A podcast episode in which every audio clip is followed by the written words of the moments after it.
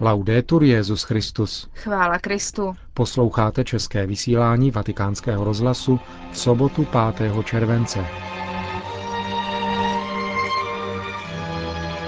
Plnomocné odpustky budou z rozhodnutí Benedikta XVI. uděleny účastníkům Světových dnů mládeže v Sydney i těm, kteří se za ně budou modlit. Nedělní promluva svaté otce před modlitbou Anděl Páně se bude konat v Castel Gandolfo. Kardinál Kopa předsedal na Velehradě mši svaté u příležitosti slavnosti svatých Cyrila a Metoděje. Dnešním pořadem vás provázejí a od mikrofonu zdraví Markéta Šindelářová a Milan Glázer. Zprávy vatikánského rozhlasu. Vatikán. Účastníci Světového dne mládeže v Sydney mohou získat plnomocné odpustky. Deset dní před jeho zahájením vydal nejvyšší penitenciář svatého stolce, kardinál Stafford, dekret, kterým ohlašuje rozhodnutí Benedikta XVI. udělit plnomocné odpustky těm, kdo na setkání do Austrálie přijedou a částečné těm, kdo je duchovně v modlitbě podpoří.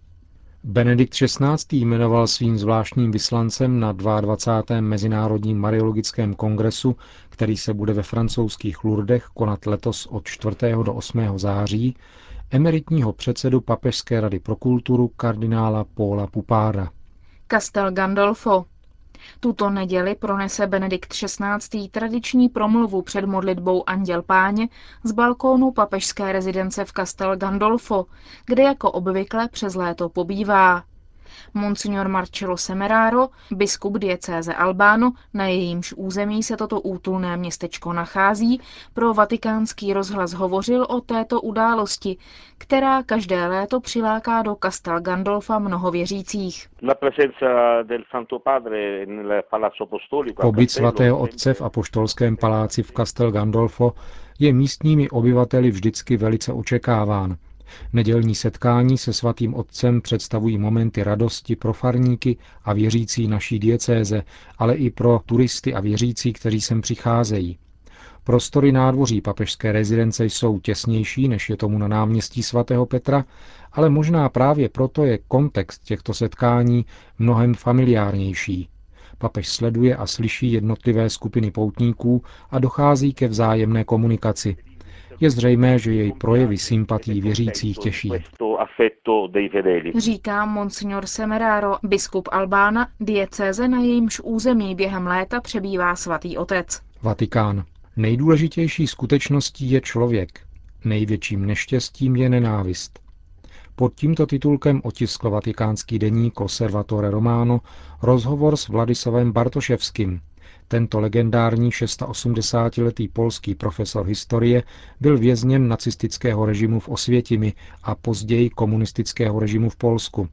Je praktikujícím katolíkem, nositelem čestného občanství státu Izrael a titulu Spravedlivý mezi národy. Po pádu komunismu zastával funkci ministra zahraničí.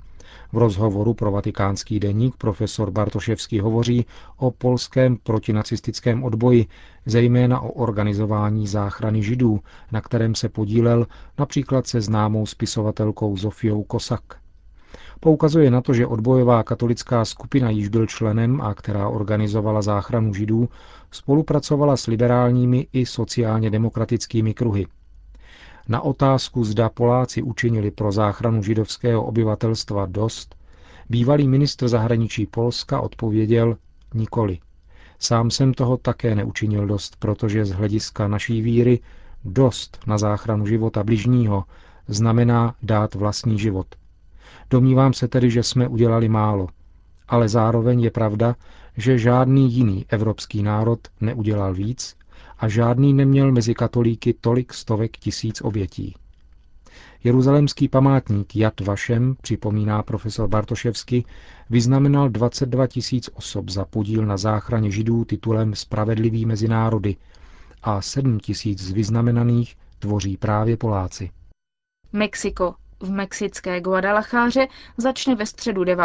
července každoroční zasedání správní rady nadace Populorum Progressio, které bude rozhodovat o financování projektů na podporu domorodých komunit v Latinské Americe a Karibiku. Letos to bude představeno na 230 projektů ze 17 zemí. Nejvíce projektů má Kolumbie, a to 44, Brazílie 40 a Peru 30. Zasedání je bude hodnotit z několika hledisek hospodářství, zdravotnictví, školství, profesní i lidské formace nebo realizace komunitních center. Třídenní pracovní zasedání budou doprovázet také eucharistické bohoslužby. 9. července bude večerní mši předsedat kardinál Juan Sandoval Iniguez, arcibiskup Guadalajary. 10. července bude bohoslužbu slavit předseda správní nadace Monsignor Betancourt Tirado. Nadace Populorum Progressio byla založena Janem Pavlem II. 22. února 1992 při příležitosti pětistého výročí od začátku evangelizace Latinské Ameriky. Jan Pavel II. tak pokračoval v návrhu Pavla VI. Nadace Populorum Progressio spadá pod papežskou radu Cor Unum. Obou institucím předsedá kardinál Paul Josef Cordés. Větnam. Po 31 letech obnovil svou činnost kněžský seminář ve větnamské diecézi Thai Binh. V polovině září nastoupí do prvního ročníku 33 seminaristů. Všichni patří mezi tzv. pozdní povolání a nejstaršímu z nich je 66 let. Někteří z nich totiž začali svou přípravu ke kněžství před 30 lety, ale nemohli ji dokončit, protože to nedovolil stát. Když roku 1977 komunistická vláda uzavřela seminář, zakázali seminaristům pracovat ve farnosti. Ti, co neposlechli, byli stíháni a mnoho let strávili v koncentračních táborech. Diecéze Haibin má mnoho povolání, ale vláda do této doby povolovala studium v jediném semináři v Hanoji jenom šesti mužům ročně. Biskup diecéze Haibin oznámil navrácení budovy semináře letos 30. května. Londýn. Svěcení žen na biskupy je jedním z témat generálního synodu anglikánské církve, který začal včera v Londýně.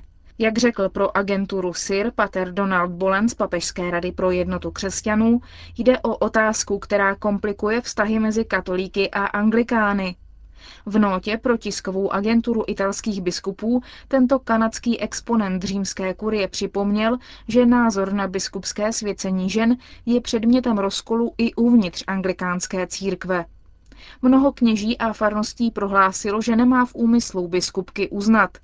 Na druhou stranu stále více provincií anglikánského společenství kněžství a biskupství žen podporuje. Vnitřní rozpory nicméně znesnadňují katolické církvi dialog s anglikány. Pater Bolen citoval také nedávnou globální konferenci o budoucnosti anglikánské církve, která proběhla na konci června v Jeruzalémě. V závěrečném prohlášení mluví o vytvoření Rady primasů anglikánských provincií. Jejím cílem má být obrana tradičního morálního učení. Na druhé straně ovšem nová struktura tohoto typu je v rozporu s tradičním uspořádáním anglikánské komunity. 19. července začne v Canterbury tzv. Lambecká konference, na níž se od roku 1867 scházejí každých deset let všichni anglikánští biskupové.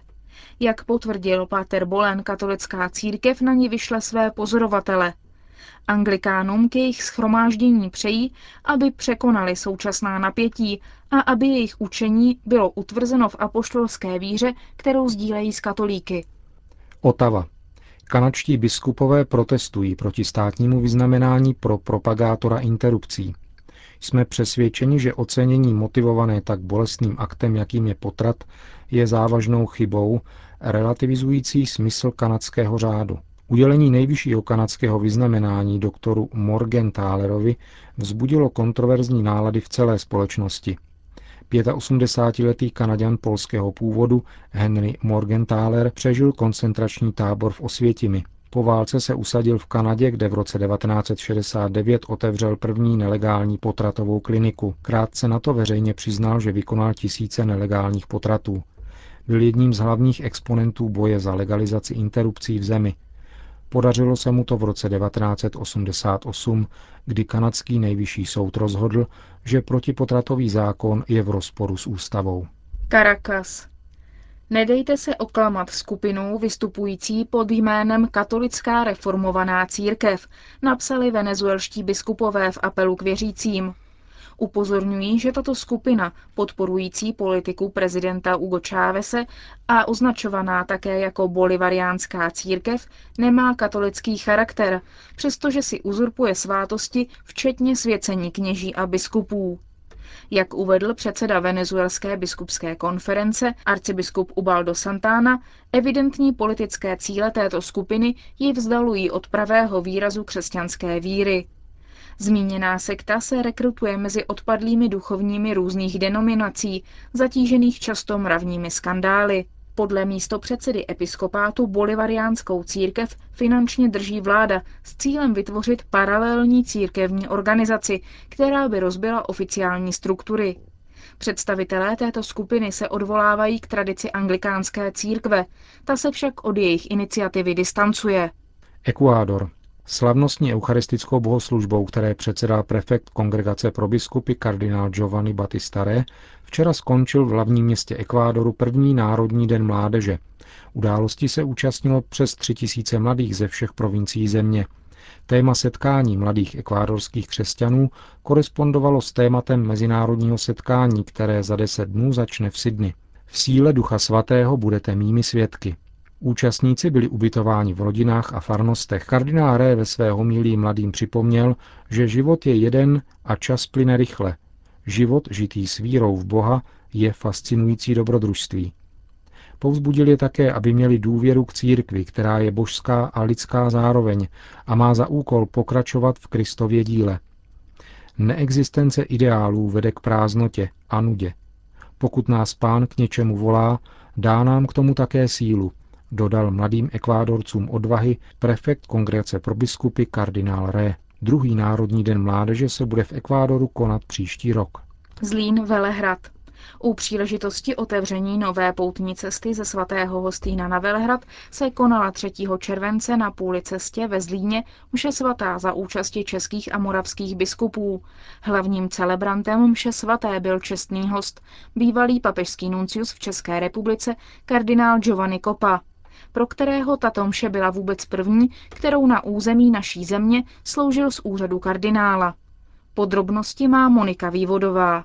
V zaplněném zlínském kostele svatých Filipa a Jakuba se kardinál Kopa setkal nejen s místními farníky, ale také s více než dvěma sty poutníků, kteří absolvovali první část poutní trasy z Hostína do Zlína, kde přenocovali a další den pokračovali ve druhé části cesty na Velehrad.